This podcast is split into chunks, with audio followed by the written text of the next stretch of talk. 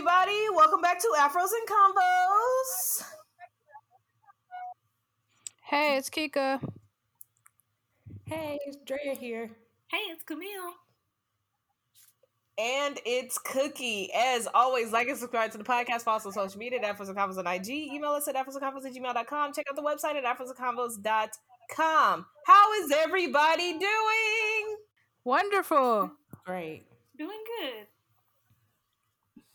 That's wonderful because it's time for trending convos. So, listen. Let's get just jump on right in. Okay, listen. Now, uh one of the biggest stories that happened, you know, moving markets and shit. Uh listen, y'all. Uh uh Bill and Melinda done called it quits. Hello? Um the Gates They've been married 75 years.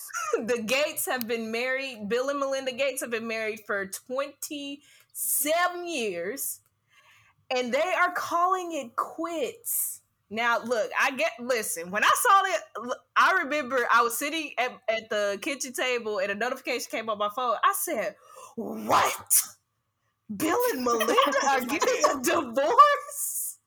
Listen, I guess they said we done built this massive ass company. We done sent, you know, niggas to college and paid for school through the, the foundation. we done made clean water up in the, the whole wide world. And now we in the midst of cle- uh, uh, curing a pandemic. What more can we give y'all? Listen, we tired. We tired. We're tired of each other. We tired. Okay. So we tired of each other. what what was y'all's first thoughts when y'all saw that? Um, I opened Instagram and that was literally the first news, and I was like, "Wait, what?" like when people are married that long and get a divorce, in my head, I'm always like, "But how? Y'all been married like 15, 11 years, like." That's a long time. But then I was just like, okay, the kids is grown, it's COVID, maybe I don't know. But I was shocked. I I honestly just it was just shocking. And then I was just like, wow, okay, well, people marriages fall apart and a lot of marriages been falling apart in the last year and a half. So but I was shocked. And then I was like, man, she about to be paid because they had no prenup and that's a lot of money on the table. But I was shocked though. My first thought was, is there a prenup? Because I knew they had been married for forever. And I mean, it's like she about to be paid, but she already is. What you mean? Mm-hmm. I mean, like That's true. I mean, honestly, she got access to more now probably than she gonna have after they get divorced. It's just gonna be in her name only. That's yeah, that's Yeah. fair. That's true. Um, but yeah, I was really honestly, I wasn't super surprised. Not that I know them or like he told me they was having marital problems. I don't know. but honestly, there's just not very much that really surprises me anymore. And so, yeah, uh, my first thought was, I wonder if they have a prenup. Mm. See, me, I, I did some research. I was like, now, when she with him? When did Windows come out? I was like, I remember Windows 95. When they get married? I was like, well, she was, she was with him she was in the gym, wasn't she? So then I was like, uh, it was an article that said that they they rather they want to continue working together and they want to support Mhm. each other in that working relationship, but they don't want to be married no more. And I was like, that's usually usually people start working together and they don't want to. Maybe that's what it is, but they've been working together for our whole life. So I was like, man, why would you? I wonder what it is that makes you want to continue working with this part, part person, but not go home with them. And I think I come to the conclusion. I think Bill want to be a hoe. Cause if y'all saw Black Twitter, if y'all saw Black Twitter about That's the quote of the week. Bill wanna be a hoe. Everybody was shooting their shot at Melinda and Bill's uh, DMs. Did y'all see that? Oh, absolutely. Yeah. Yes. No, I didn't. Cause it, you girl, I you haven't seen that? Uh-uh. Girl, it is everywhere. it's like I, I would pay money right now to see their DMs. Honestly, like no lie, no over exaggeration. I would literally pay money to see them because the screenshots I have seen of the messages people have been sending are hilarious. Hilarious. And I was like, man, you invested all this time. You owe, but you got money. Cause you know, usually once you get to that point, it's just like, man, I don't even feel like learning no one else. I don't feel like doing this. We gonna work this out. Now, Bill want the hoes.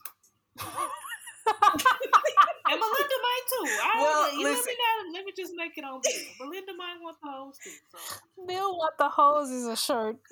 it's it's it's interesting that you that you said that because in in conjunction with them splitting and then you know Jeff Bezos and his wife split and then it's um uh Al Gore and his wife just split. So it's been a bunch of like these high profile Mm. splits of like people who have been married for decades. And apparently like it's a trend. Like people who have been married for or like they call it uh the people who study this they call it the gray divorce where you've been married for 20 plus years and then you decide to get a divorce and apparently it's it the divorce rates are rising among them and like completely going down with younger couples and a lot of that has to do with one obviously like oh, wow. with older couples they become empty nesters and like they stop having to juggle schedules and all this other shit and they realize hey i uh, actually don't really like you or like we don't really have that much in common like we thought we did when we was juggling work and all that stuff. Now we're retired and we sit and look at each other all day. I don't really like you. Um and then versus younger couples who are like waiting to get married. They're waiting to become you know financially stable and have the job and all of these things be on a uh career trajectory that makes sense for them. And marriage is more so like a i want to be with somebody instead of it being like a this is what you do because you're an adult like and that's just what you're supposed to do. So they're making Mhm. more educated decisions about partners or whatever. So i thought that was pretty interesting that you know it's been happening widespread um and apparently it's a trend and not just amongst the rich like no numbers are going up amongst these older older folks who's been together for forever so yeah.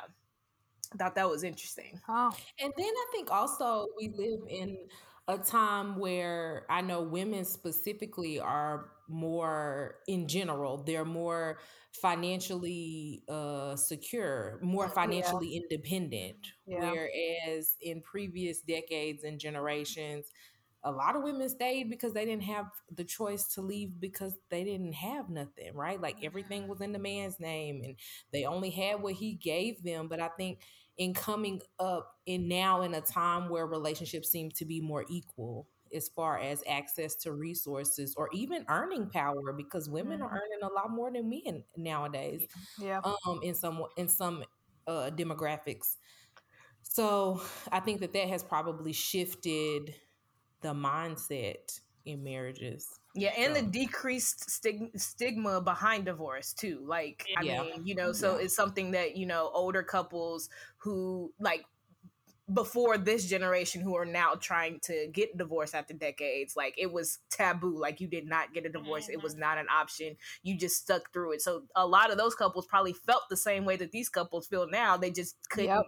Quote unquote get a divorce couldn't get a divorce. So um Yeah. yeah i think i i mean that was that was really interesting. I was very very uh you know um uh ha- happy and to see that the numbers amongst the younger couples were were doing good. So yeah.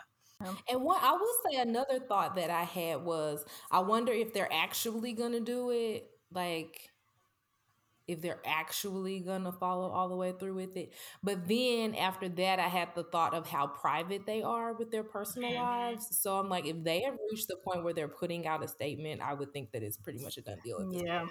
Yeah, and then based off of how they're going about getting it with their separate, so they don't have a prenup, but they have a separation agreement, and in where are they Washington State, I think. So based off of how they are going through and getting the divorce, their divorce can be finalized within ninety days. So you know what I mean? Mm. Like it's Wow. not a long thought out like we got years to think about it and then we gonna end up getting back together now they probably they they probably finna go through and then, like you said, them being private, the fact that they made a public statement, they done shook up some stuff. You know what I mean? And I mean, yeah, I'm pretty sure they don't go through with it. This isn't like a California divorce where Yeah. it's like, oh, I've been getting divorced for the past 10 years. exactly. exactly. But yeah, that's all I got. Oh, I will go next. Um, first, I would like to. My news is going to be more internationally based. So, first, um, I would like to say May is Asian Pacific Heritage Month or Asian Pacific Islander Heritage Month. And I just wanted to um, highlight that and note that, especially with everything that's going on in our country with the rise of anti Asian um, violent attacks and just um, racist acts towards this community. I just wanted to highlight that and shout out to our listeners who are in this community. Just want to say we love you, we see you, we stand with you in solidarity, and we appreciate um, your contributions to. I know we have personal relationships with people in this community as well as just our listeners who listen. So, um, shout out to you all in this month, and I hope that you know more awareness is brought to this community and not only the struggles that they face in this country, but also the great contributions and positive things that they have brought about.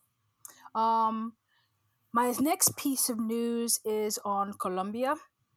So, have you guys heard about what's going on there? Mm-mm. No. They are dealing with week long anti government protest. So their president, Ivan Duque, um, because, you know, a lot of countries have been badly affected in different ways by COVID. Um, Colombia is one of those countries that has been terribly affected. Their president, in an effort to try and um, rejuvenize the economy and deal with the economic um, issue, uh, put a tax like tax reform because the U.S. and other countries we have the revenue to be able to like you know give out stimulus, but they don't because they countries like that heavily um, rely on exports, and so without the eh, revenue from there, they have to tax things. So he put out a tax reform to try and figure out how he could stimulate the econ- economy. People were not going for it because they were like, it's going to negatively impact lower and middle class, therefore making that wage gap bigger and causing greater inequalities. So they started a, a, a protest about that. Well, the police came out and was just like, nah, y'all can't protest, and began attacking them. And so, as of I believe today, there have been 24 reported deaths, one of them being a police officer, and there are 89 people that are missing. Oh, So what's what started off as this like, no, we don't want these tax reforms, and you know this is not cool, has now escalated to this week long thing of anti government, um, po- anti police brutality, um, anti just uh, uh, social injustices in the in that nation. And so I've seen kind of trickles of it here and there, but um I, I saw I posted on like CNN and so I started reading the article and i i wanted to bring that up because it, we're seeing this trend um worldwide of citizens of nations rising up so no longer just accepting and taking you know injustices or just letting government set tones for them but they're standing up rising up and protesting but they're being met with violent responses, even to the point of in Colombia, they were saying cases of police that were armed were shooting people at point blank range, and um, I, I, I, I would, I'm. It's just crazy to me to see what's going on in the world, but even specifically in this case, it just seems like there is a um, a big shaking across the world in terms of just standing for what is right, but we're being met by governments who aren't responding in any form of solidarity. Um, but but what are y'all thoughts concerning that? If y'all have any. Um, I think that. I mean, I think even if you aren't standing for what's quote unquote right, like even if you're standing for what is what later in history deemed to be wrong or other people consider to be wrong, like you should still have the right to be able to say and vocalize what it is that you what you think and how you believe, especially if you are willing to protest that in a peaceful way yeah. then um, that should not be met by violent opposition from the government. I think that Yeah. that's. I mean, as you're telling the story, it's very. It sounds very reminiscent to me of like what what has been going on in Hong Kong as they were like protesting becoming part of mainland China and how, you know, like the government um was pretty violently combating them in their efforts against that. And it's just I don't know, like censorship is just scary to me. And it's just like certain governments' willingness to oppress people's voices to the point of physical violence is, I mean, that that's scary because when that is how history gets altered, that is how, uh, and by history gets altered, I mean like that is how later uh, accounts of history get told in a manner that's not actually accurate to way the way Yeah. that things happened, and that is how generational mindsets are shifted based on available information. And so i don't it just uh, it just sounds like censorship and that's a very scary thing. How long has this been happening? Uh, for about a week now. about a week. And the president has like um retracted or taken back the tax um reform bill. And it's i think because of the way that the police responded in such a militarized way that the protests have just escalated. So now it's just a point of anger against being treated that way. Yeah, I, I think it's interesting that Colombia is one of like, okay, I think it's interesting that that's the response of the government to protest, but that's not the response of them to the cartels that are killing and hanging people. You know what I mean? Mm. It's just like you Yeah. can't respond. I mean, I, I know because y'all on the payroll. Um, but you can't respond to people losing losing their families, people literally being hung from their family businesses, but you can send the police out to stop a protest because people don't want to pay the taxes because of the economic position that they're in. And then to, the fact that we're seeing this same type of censorship in like I guess in countries that I didn't expect to see it is like mind boggling. But I Yeah. literally thought of like China, communists. What are you? What are you trying to Mhm. control? What like? Yeah. And it's mostly the narrative, and also I'm sure there's some financial gain from that. But that's shocking to hear that Colombia's doing that. Yeah. I think stuff like that is it's it's on one hand, I don't know if encouraging is the word, but it's encouraging to see that there is a generation that is standing for what is right and to the point of um, protest and saying enough is enough. But on the other hand, it points to just greater flaws. And it's scary, like Drea said, to think about the repercussions of protest because you are essentially saying that you are risking your life for this and it's will history tell the story in a manner that was accurate or will it tell the story in a matter of that which was in power? Um but i just want to bring that up to just kind of you know talk about in, solidarity with the the fight for um, equity, equality, and justice. Just seems to be a thing that is a um, not just germane to one specific uh, people group. Okay, so on, I mean, well, you just dropped it the heavy bomb in my lap. I guess uh, uh, try to try to brighten things up a little bit uh, on a on a brighter note. Um, I I'm gonna say a wave is coming because I'm hoping a wave is coming. I'm hoping there's a shift, that some momentum is being gained because Shaqir O'Neal which if you Ah, cannot tell by his name is Shaquille O'Neal's son, and he has committed to Texas Southern University in Houston, and to play basketball. I mean, you might have drawn that conclusion because he's Shaq's son, but just want to make it clear.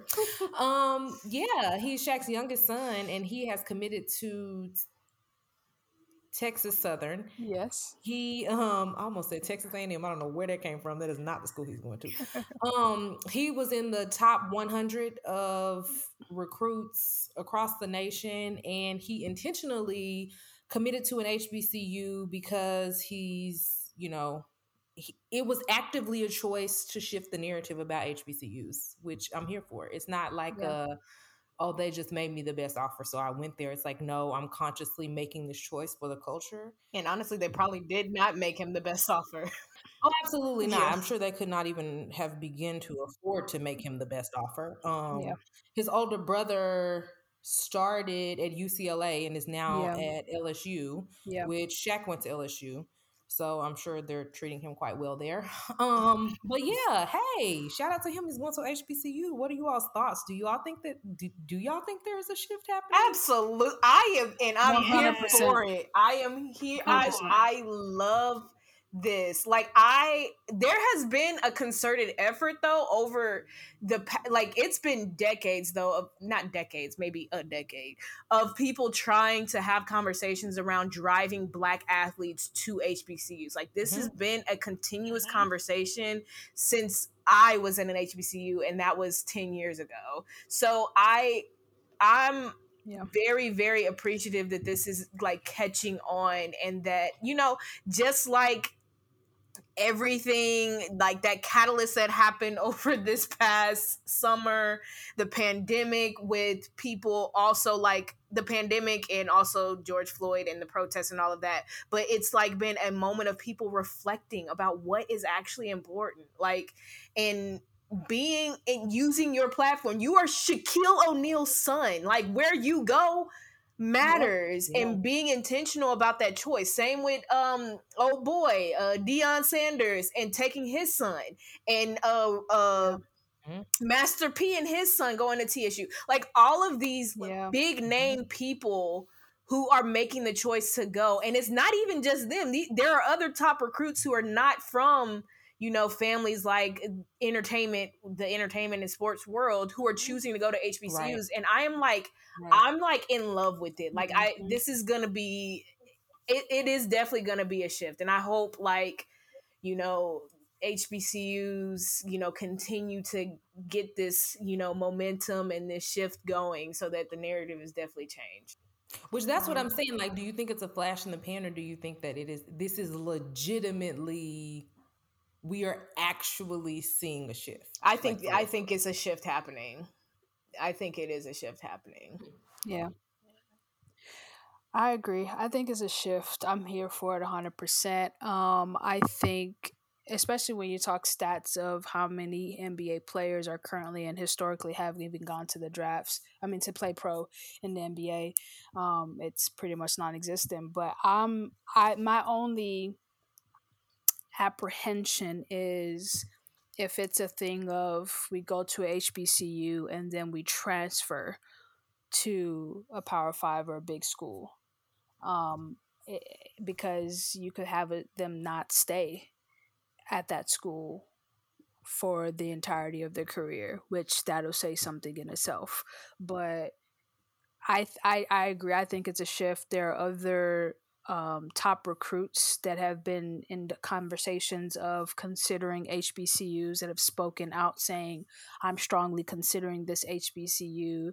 Um, and we're just seeing a lot of athletes saying, yeah, like I'm going to place value on this athletic programs at HBCUs and take my talents there, which that's a game changer on I, so many levels. I th- I hear what you're saying, but I think that the fact that they are choosing HBCUs on signing day is like going to garner mm-hmm. way more attention than them choosing to transfer somewhere else. Like, yes, you you do hear about people transferring, and yeah, now they're playing here or whatever. But the amount of attention that comes with the choice, the initial choice of a high school senior making to go to a school garners way more attention than any transfer decision that they make. And I'm also like I'm speaking about a shift for HBCUs in the the grand scheme, not just in the sports world. Like and I think that the sports world mm-hmm. is going to pull along everything else and like people uh, that are not athletes wanting to go to an HBCU because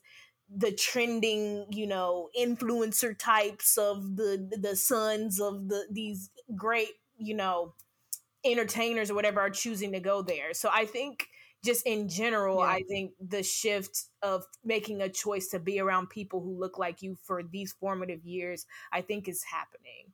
So I'm here for it. Point. But I do think that the the transfer conversation does bear weight when you look at things like the number of at well specific speaking specifically from the athletic arena athletes that go professional or that are yeah, drafted mm-hmm. from programs then i think if you've left the program if like you're if you start at tsu and then you get drafted from lsu like yeah, that's being true. drafted from. LSU. That's so true. I think that there's still weight to that. But also I think that the weight varies in conversation by sport because I mean, basketball players, a lot of them don't even, well, really top tier don't even necessarily play all four years. So yep. That's totally different conversation than football where yeah, yeah. they're they're gonna play all four years. Mm-hmm. So yeah. depending on who you are. But yeah, that's what I was thinking about the shift. I mean, and if you don't want to die. Yeah, that's um, but the shift or the sustainability of the shift, in my opinion, is going to be based on those draft numbers. Like, are you staying at that HBCU for those that three to four years, and are you getting drafted? Like, if I, I think if people see these players going to HBCUs and getting drafted, those numbers will continue to rise. But if not, I think we may see that shift that Keith was talking about and transfer to like, oh, I know if I go to Duke, they're gonna see me versus mm-hmm. playing at TSU. So. Yeah. But even if initially that happens, like, and and where it's like, okay, I feel I would have a better chance of getting drafted somewhere else, so I'm going to transfer. Even if initially that happens, the money that will come with athletes who are choosing to go to like these big name athletes who are choosing to go to these places could potentially make even if they're only there for a temporary time, like turn around athletic programs at HBCUs to make them more attractive in the long mm-hmm. run. Like now, it, it's yeah. gonna take some years, yeah. right? Yeah. But uh, as people keep choosing like this to go to an HBCU, even if they do tr- choose to transfer, money follows them. So you know, maybe um, eventually yeah. it'll be an option to where people are being drafted from HBCUs more and more often, and we're having conversations about them being drafted from HBCUs. But yeah, I I I, I take yeah, I I hear that that transfer piece. Yeah, is yeah. I didn't think about that. Yeah, but it's but it's huge nonetheless. Like to yeah, have sure. the mm-hmm. thought of just even thinking of like even me, I didn't go to many basketball games at or well yeah i didn't go to a lot of sporting games at tsu as a student when I heard that is it her Hershey got recruited, I was like, oh, I may have to slide in a basketball game. That's me as a student, pre- previous student who can go, and now I'm an alum.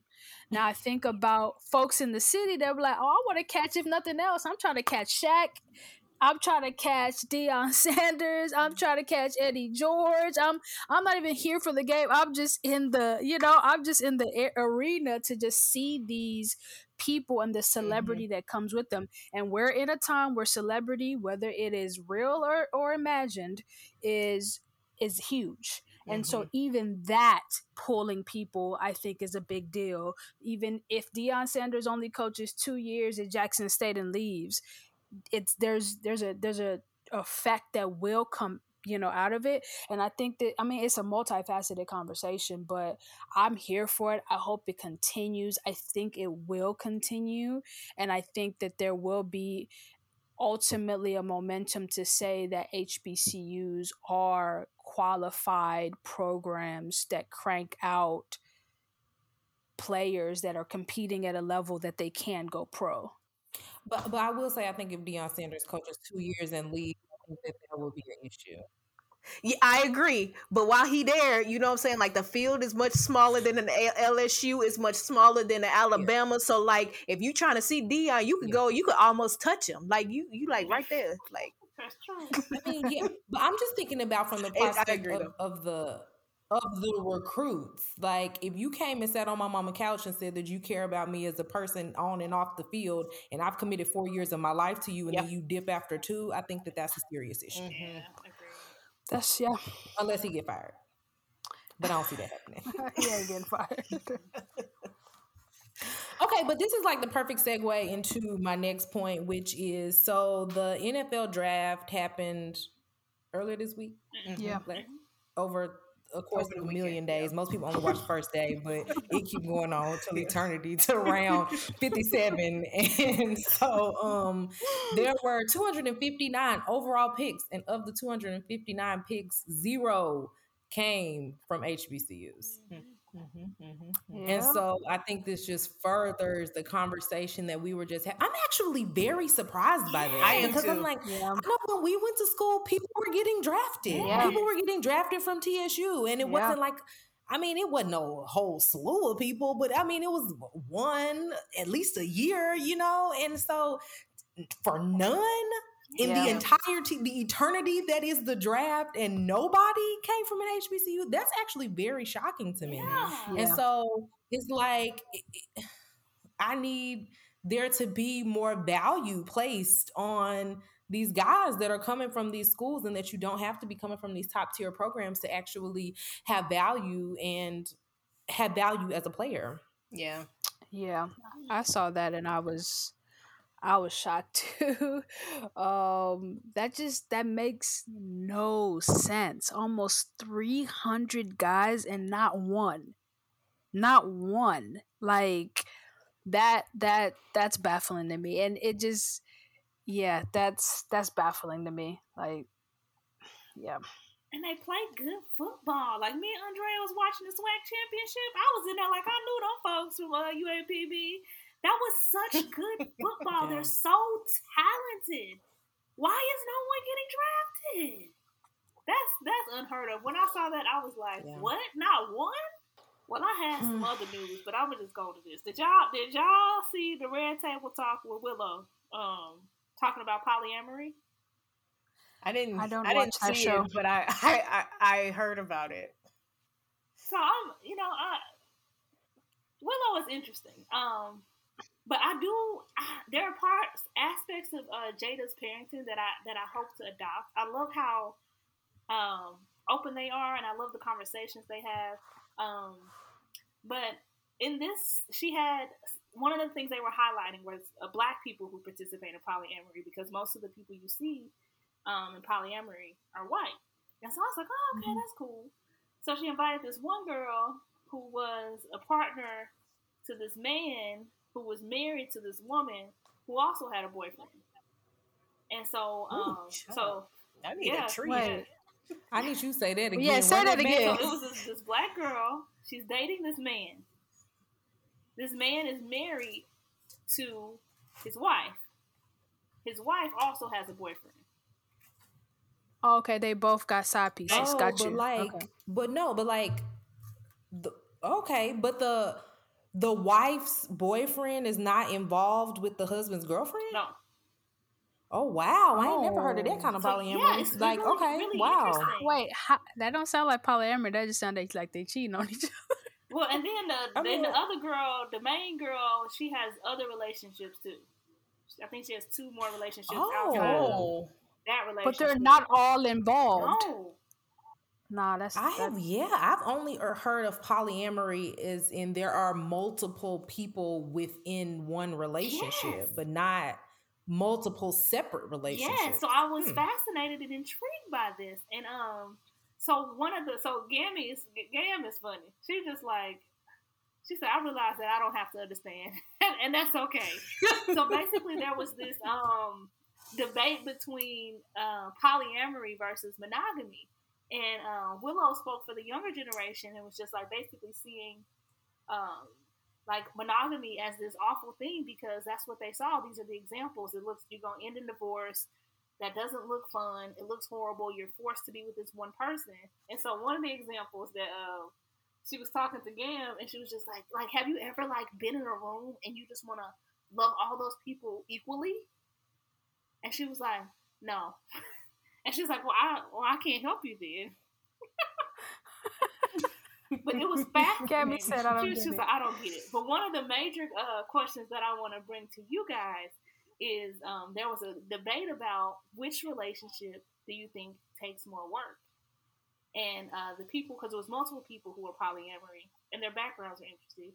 Um, that came on the red table, and they say that they believe it takes more work to be in a polyamorous relationship versus a monogamous relationship because you have to give each partner their time. Like he was like, sometimes my wife gets mad if I'm late because I'm supposed to meet with her, but I'm out on a date with um, my girlfriend, and so I got to be effective in communicating. And, uh, and, you know, Gammy was just like, it just sounds like y'all just want to have a lot of sex. That's what it sounded like to me. She said, you sleeping with her? Like, you know, she was, said, that's what I don't have to understand. But my question to you guys, do you think that polyamory is more difficult than a monogamous relationship or not? I mean, are we talking like just simply balancing it or like the effort in terms of what it requires in like growth and what you're investing in yourself? All Is that what you're saying? total relationship. I mean, yeah, it requires more work because you're literally with multiple people. So you're having to split your time and and get to like practically you're getting to know several people at an intimate level you're trying to figure out what they like don't like you're trying to i would assume the the goal is to build intimate healthy relationship that in itself takes work and you're trying to do that with multiple people at the same time yeah um that yeah that sounds like it does require a lot more work just like logistically. Um in terms of just in comparison i would think it requires the same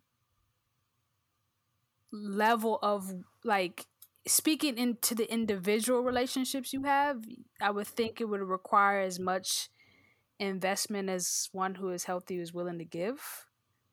Um i don't i think relationships are difficult period but the difficulty is in proportion to how much you're willing to invest and how much you're willing to do work to love that person which i mean that's that's a unselfish act that's going to require a lot from you. Mm-hmm. I think the fact that it requires more is because you're doing it with multiple people not because like this one specific way of doing relationship is just so much more difficult. Relationships period are difficult based on what you give to it Honestly, I I I disagree. I think monogamy is probably more hard. Just because Yeah. of the fact that you have to be the person like your partner's everything. And if you are like if you're slipping in a particular area, they're still looking for you to pick up in that particular area. Whereas if I'm polyamorous and I I feel Mm. like I can you can be more set in your ways in in a polyamorous relationship and it just be like I I'm not going to give that to you. That's not something that I can give to you. You can go get that from whoever else you want to. I feel like in a monogamous That's fair. relationship, you have to stretch yourself so much to be and meet and compromise way more than you have to do in a polyamorous relationship. I almost feel like I know for me, if I was in a polyamorous relationship, it's like, look, you get what you get, and that's all you get. You ain't. I'm not stretching and doing nothing. Or yeah go find you somebody else to do that. I, I'm not willing to do that. So go find somebody else. Whereas in a monogamous relationship, I have to. If if I'm not like people have needs and if you don't meet those Mhm. needs and those wants and uh, whatever and if you're in a monogamous relationship you're the only person that they can go to to have those certain needs and wants met. And i feel like that's a lot more onus on a person who's a part of a monogamous relationship to meet so that's a good point. I didn't think about that. That's true.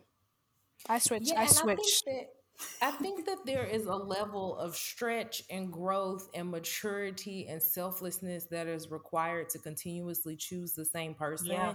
that is not necessary if you have the choice to choose someone else. I mean, when when I think about marriage and it's supposed to be you know like a reflection of uh christ and his love for us and and his relationship with the church and it's just like it is completely mind-blowing baffling and humbling that god chooses me every single day over mm. and over again even when i don't choose him and mm. so if i to be in a relationship that is supposed to reflect that i mean that is stretching mm-hmm. and growing. And that is a lifelong process that is difficult. But if you have the option to simply step outside of that mm-hmm. and choose something else, um, even if that something else comes with some extra activities on your calendar, mm. in some, I mean, at some level, it still is a cop out on the relationship that you're in that yeah. you get the option to step outside of it and choose something else and so i think that your schedule might be more fruitful and okay that presents challenges especially if you are a very introverted person mm-hmm. If you're an mm-hmm. extrovert, you might be getting life from the, the abundance in your calendar, right? But as far as from the relational aspect, I just don't see it. I mean, because even still, because even okay, he's married to her and she's dating someone else or whatever, whatever. But okay, so say a few a year from now, suddenly his girlfriend, eh, you know, I ain't really feeling you no more. Okay, well, I'm still just back with my wife. It's just like, what? Like, it, there's just this free flow. You can just jump in and jump out that I mean, commitment is what brings growth. Mm-hmm. Yeah. Okay. Yeah. Yeah, I agree. Mm-hmm. That's what I thought. I was like, with the polyamory relationship, it's like you're choose. You have the choice not to grow because you're like, I'm in this situation and we have to work this out, but I can choose not to work this out and go deal with Tyrone over here who who doesn't require that of me. And whenever I feel like this relationship is doing too much or too difficult, I have the option to, okay, well, cool. Tyrone, Tyrone, do it the way I like it. Tyrone communicates in a way that I understand. Tyrone is able to do everything that you're not able to do, and we ain't got to work through nothing. And I choose to stay where I am and not grow. Yeah. So I think you, I think you, the benefits. I, I think the growth in monogamy. I, I don't. I think there's some growth in polyamory as well, but I think it's different because you have the choice to leave at any time. And then I just wonder how they combat jealousy and envy. Because you like you I'm your wife and you late again. Cause you out with your girlfriend. But yeah, I, I was wondering if y'all would have the same opinion. Yeah, I was wondering if y'all had the same opinion because you know they was like making this case that polyamory is more difficult, and I was like, I can see how it could be more difficult because you know your schedule a little more robust, but it sounds like you get to avoid the work of marriage or, or mm. of relationships in general. Hmm. Fascinating. That's all I got, though. All right. Well, that's all we have for you guys this week. We will see you guys next time. Bye. Bye. Bye-bye. Bye.